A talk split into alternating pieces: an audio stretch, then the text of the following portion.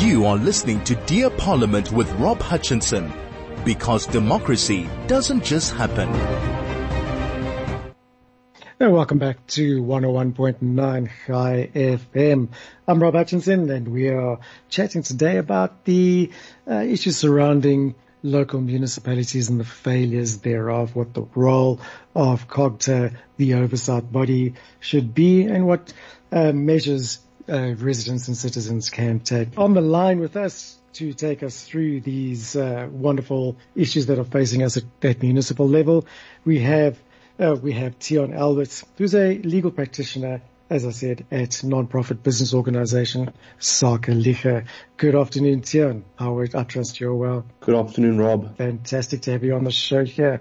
Now, I've been I introduced the show with um, trying to explain the levels of government and the three spheres of of our government and how they're supposed to work independently, yet yet they don't, and often have to be taken over by um, other other organisations and tasks and management functions passed on.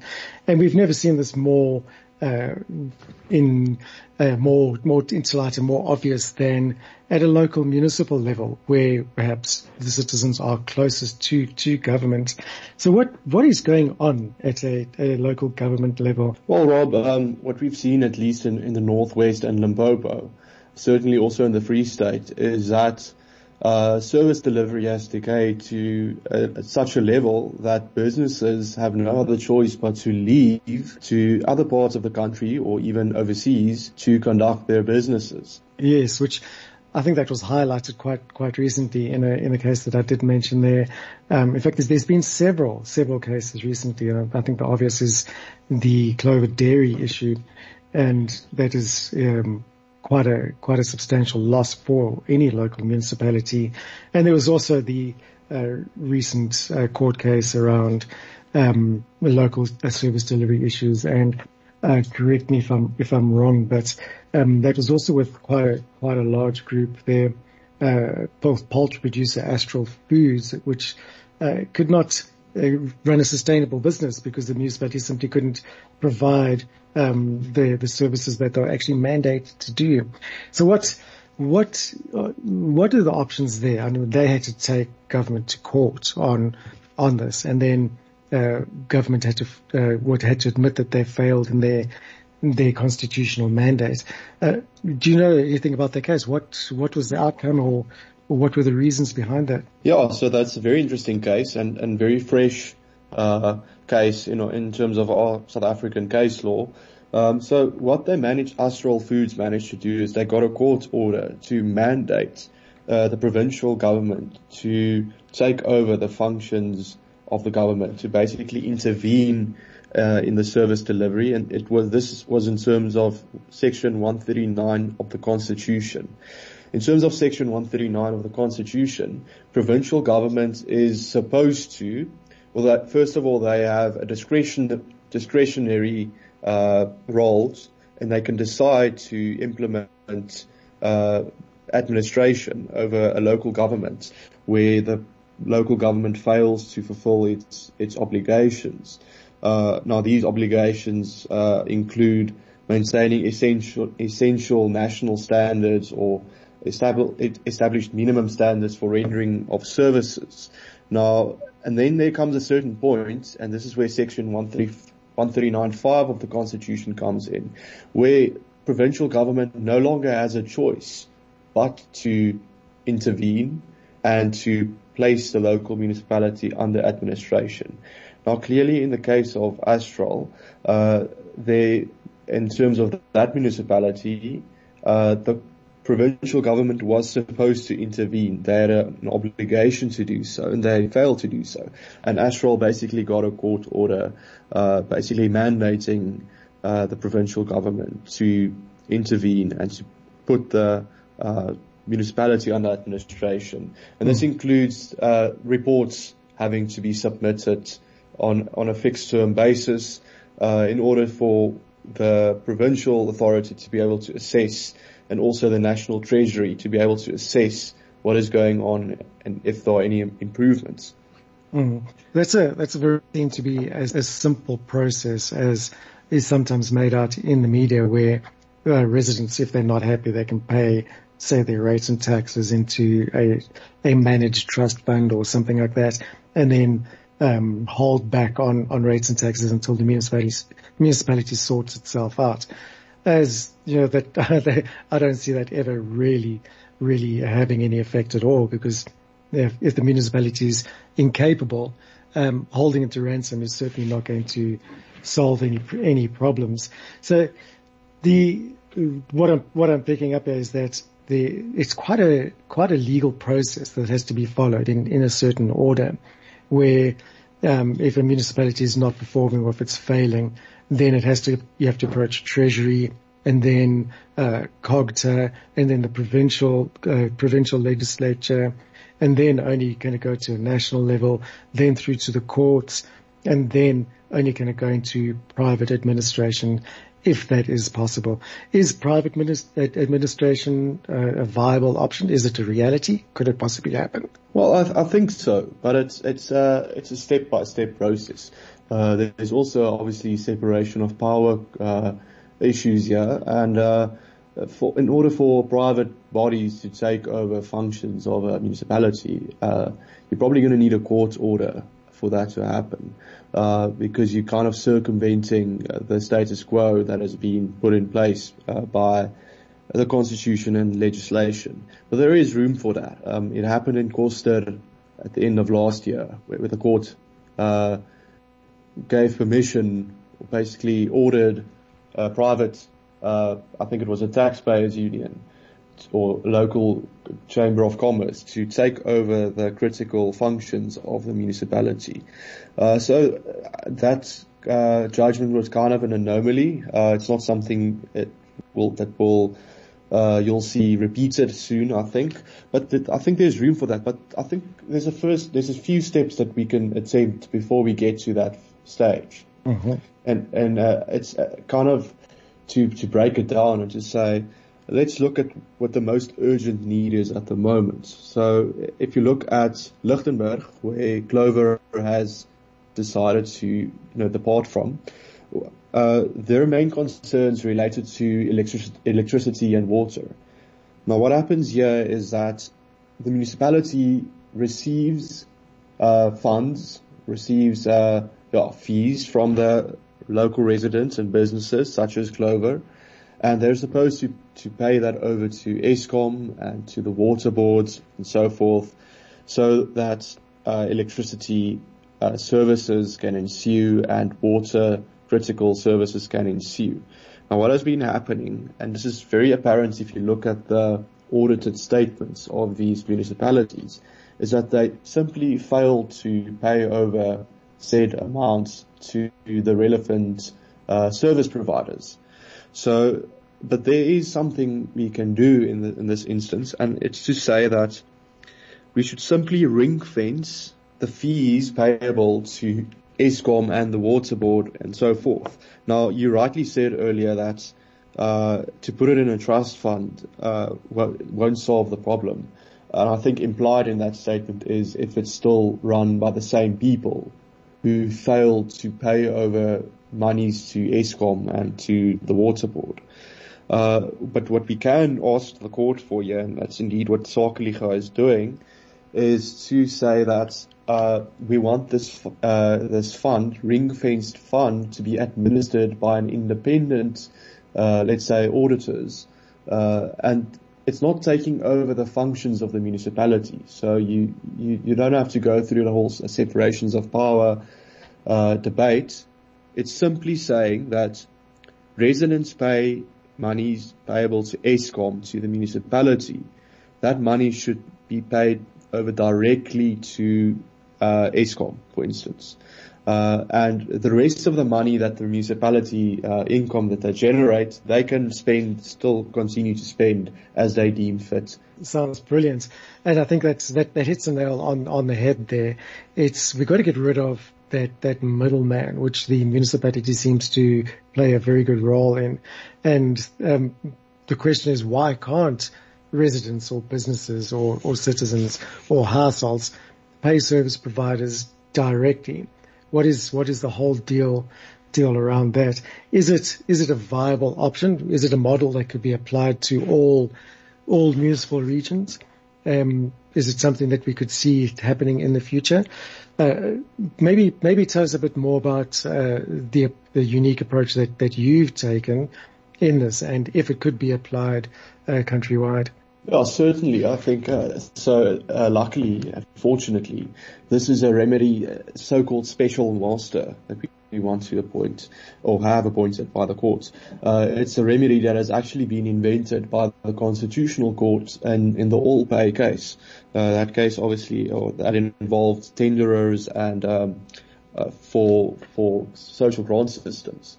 So it certainly is viable in terms of our law it's good in, in, in terms of our law. Uh, but what needs to happen is that uh, the courts uh, must be receptive to the arguments that, firstly, the status quo can't uh, ensue. Uh, sec- and at, obviously, we're going to argue that at the hand of evidence, uh, direct evidence from members of the community pertaining to the decay of service delivery also, with reference to a report that has been drawn up by the uh, MEC for for uh, COGTA in Northwest, which basically confirms that uh, there has been uh, all of these municipalities have failed. There's no certain way forward, and the province has tried to intervene unsuccessfully. Uh, and basically that there are no further options in terms of the existing framework. So on that basis, we will approach the courts to, with a simple request, and that is to ring to have the funds for Eskom and, and critical other critical services ring fenced and to be administered by an independent so-called special master. In this case, we will nominate uh, firm of auditors, um, but it doesn't have to be that firm. The courts can uh, make a discretionary decision, as long as it's not the municipality, and that's the whole point. Uh, we need to externalize this event of paying money to the relevant service providers, uh, to externalize it outside of the state's apparatus. Uh, and uh, it might be a temporary measure uh, after a while where order is re-established, or it might become a permanent feature of, of local governance in South Africa, we're certainly looking to to set some some firm and, and crisp uh, precedent in in our law. Yeah, that's oh, it sounds absolutely wonderful, and I think it's it's something we de- desperately need. With um, over 85% of municipalities failing due to financial mismanagement, mismanagement, it seems like the the absolute perfect perfect solution. Um, you mentioned something there about the uh, provincial administration or provinces try to take over on the administration of that, yet they failed. Why did they fail, and, and what what, are the, what was the outcome of that? Well, I, uh, on a political level, I'll, I'll venture to to to uh, say that uh, provincial governments, if we talk in a strictly you know party politics sense of it, is very dependent on on local governments uh, because you know they they're the closest to the communities, so uh, they have real leverage. Uh, that is local governments. Uh, for instance, if you take the ANC in Northwest on a local government level, they have real leverage uh, because they're the closest to the community. They can influence them in all sorts of ways. It could be that could detriment uh, you know, the party in a, uh, let's say, a national election. Uh, so that's on a political level. Uh, but what also is the case is why it's failing is simply because it's not salvageable. Uh, that's the actual reality of the day is that, uh, provincial governments of Northwest intervening or attempting to intervene, uh, in a system, a local system where no bookkeeping exists. Uh, records don't exist. Uh, there's no governance. You see an oscillation between different uh, municipal managers, for instance. Uh, there's real uh, bad and turbulent politics going on. So trying to, so I've, that is where, to be fair to the to provincial government, it's not really something that you can properly intervene in. So that is why we are going to ask the court to basically externalize this event of paying over monies, uh, so that the burden doesn't have to rest on the provincial government to solve that on a political level. Absolutely. I think that's a very important point is you have to keep uh, politics out of service delivery, which is something that our current government in various forms seems to not quite not quite understand. Uh, you, know, you, you, mentioned there that, the, that, there's political interference in service delivery from the provincial, national, right down to municipal level, which I, I found absolutely astounding. Surely, with the uh, um, the impending local community or local elections, the focus of any any political party should be on service delivery and fixing fixing those issues at a local level. You often have to question as to why um, the ANC would want to um, interfere and not allow a municipality to to run correctly. But as, as you say, that is all political games that, that, that are being played, which is which is sad in uh, local municipal administration, which is not meant to be political. It's meant to be um, service delivery orientated and uh, operationally functional and and so on. So yeah, it's it's it's it seems to be that there's a major struggle with with all these municipalities, and your solution. Um, I have to ask you say it's unsalvageable, it's at a, at a local level there, then um, how would your solution be a remedy to that? And on that note, could could your solution be uh, provided to say our state-owned entities, as they are facing a very similar a very similar problem in in in its in in a wider wider sense? Yeah, I mean, we'll probably uh, cross that bridge when we get there in terms of state-owned entities in general. But the the point is here that first, so let's look what what is going for us. Uh, let's take a more positive stance and say uh, there are service providers that are willing and able to deliver services to local municipalities. Let's take Northwest.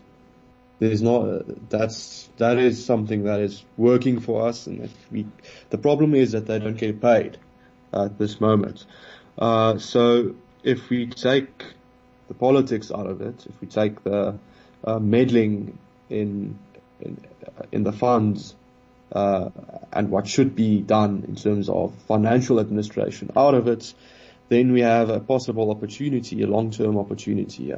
Uh, and you quite rightly asked earlier, why should there be this middleman? And uh, it's it's it's in a sense ex- experimental to remove the middleman, but uh, it just makes a lot of sense that, uh, for instance, Sedibeng Water, uh, who recently threatened to cut off, or they gave an order to employees to to suspend uh, water uh, maintenance, critical maintenance in uh, in a municipality in Northwest because the municipality uh, failed to pay them for I think several years. Um, so you have a service provider who's willing and able to deliver services, and uh, and then obviously there's also private institutions who are willing and able to do this, and uh, I think uh, it's possibly the avenue that should be pursued. Uh, first things first, let's help these businesses to to stay where they are. Uh, let's alleviate the need for them to uh, to leave. I think you don't want this ex- no this exodus of of businesses from uh, let's say local municipalities or towns in northwest will inevitably uh, lead up to kind of a, a ghost town mm. type of situation because if you don't have businesses, uh, you don't have jobs. Uh, so there's no point in people staying there. Definitely uh, ghost town, yes. Yeah, so businesses are kind of the glue keeping these, uh, these towns together. So no. I think, I think this is, I think time will tell. Uh, the proof will be in the pudding, but mm-hmm. there's a real opportunity here. Tian from uh, Sakeliga, which is a fantastic uh, business-focused uh, or non-profit organization which assists in local government matters and broader issues as, as well. And we're chatting about the failure of municipalities and what local businesses and individuals can, can do to safeguard uh, their livelihoods. Um, Tian, you were, well, welcome back, Tian. You were chatting about um, Sakeliga's unique approach to this and the bigger picture here is to create a sustainable um, environment or sustainable uh, economy for for South Africans. Um, is this the first step? Have you done uh, other uh, similar cases? Has there been success in in previous? What are our chances of actually seeing this happen? Interesting uh, shifts have been taking place in, in the uh, jurisprudence uh, area. so Sakeliga was a, an amicus curiae um, in a court case uh, court case last year, uh, which was about Eskom uh, suspending services services to uh, to municipalities uh, based on the fact that those municipalities were not paying money over to Eskom. And uh, what the court actually, the appeal, Supreme Court of Appeal found there, and this was in the in the resilient case, was that essentially a uh, residents and local businesses are not allowed to suffer or held ransom because of a dispute between two organs of state. Uh, and surprisingly and interestingly, the courts actually found that there was a wholesome failure on the part of governments all, all the way up to national treasury to act uh, and intervene in the last 10 years. Uh, National Tre- Treasury should, should, have stepped in 10 years ago to uh, intervene and to, uh, there's also dispute uh, resolution mechanisms for two organs of, for organs of state that hasn't been used. So it seems that the, the courts are, uh, looking favorably at the, this idea that, uh, you know, just because a municipality doesn't pay over money to Eskom, that uh, you know Eskom isn't allowed to spend service delivery. Now, obviously, that is a short-term uh, solution. That is putting a plaster onto a big wound. Uh, so Sakeliga is not only interested in, in the short-term uh, remedies, uh, because essentially they will, I mean, you can force Eskom to keep the lights on uh, for a certain amount of time, but if they're not getting paid by municipalities, uh, it becomes kind of understandable at a point that they can't uh, deliver services. So that is exactly why we are approaching this more long-term uh, solution in litigation, which is to to take municipalities out of the equ- equation insofar as it pertains. Uh, actually, just doing something very simple. It's it's, it's paying money over from uh, from taking the money that residents pay every month for electricity in terms of a prepaid system, uh, and then paying it over to Eskom. So, uh, yeah, that is uh, the long-term uh, leg of, of, of our litigation strategy. Well, it seems it seems it's absolutely brilliant, and um, I'm a big fan of a, a the opposite of a top-down approach, and definitely a bottom-up approach, which is which is what this this approach definitely seems to be, and it, it makes perfect, perfect sense. And we, we hope it, we hope it will definitely be successful and solve uh, the many problems facing not only but macroeconomy, but, but the microeconomy. Uh, it's been an absolutely wonderful uh, conversation. How can uh, average businesses or local businesses or even individuals uh, protect their protect their investments or or get behind this this initiative of yours? First of all, I think it's important for uh, businesses in local uh, municipalities or local areas, uh, in, for instance, Northwest, to get involved at the level of chambers of commerce. There's been exciting developments lately with uh, chambers of commerce or, or business chambers in uh, uh, rural areas or local areas. Uh, and I mean, there's immense opportunities there to negotiate, not only negotiate with uh, local governments uh, and to, to kind of to work out solutions that's that's more uh, you know conducive to doing business in those areas. Um, yeah, but there's also the opportunity to to approach the court uh, uh, in the final analysis if things don't work out. Uh, so, in terms of Sakeliga's campaign, uh, businesses or business owners can go on our website sakeliga.co.za forward slash NW. So that's November whiskey. Uh, to check out the campaign and to see what we're doing there, uh, to see which municipalities we are uh, are covered in our application, uh, which is set to be heard by by the courts in the coming few months. Uh, yeah, and there's all sorts of information on that page uh, where business owners can see how they can get involved and what they can do. So it's sakeliga.co.za forward slash NW. Fantastic, fantastic. And Tian, it's been an absolute wonderful chat and really enlightening as well. And I hope the uh, listeners and those business owners that have been listening will definitely support this initiative. And that's at sakeliga.co.za forward slash NW. Thank you, Tian. It's been a wonderful chat and I'm sure we'll have you on for an update in, in no, no time at all. And unfortunately, that brings us to the end of what was a rather lovely show. And remember, if you missed the show, you can uh, catch up on the podcast, which should be available on our website at www.chaifm.com and click on uh, podcasts and you'll scroll down to Dear Parliament there.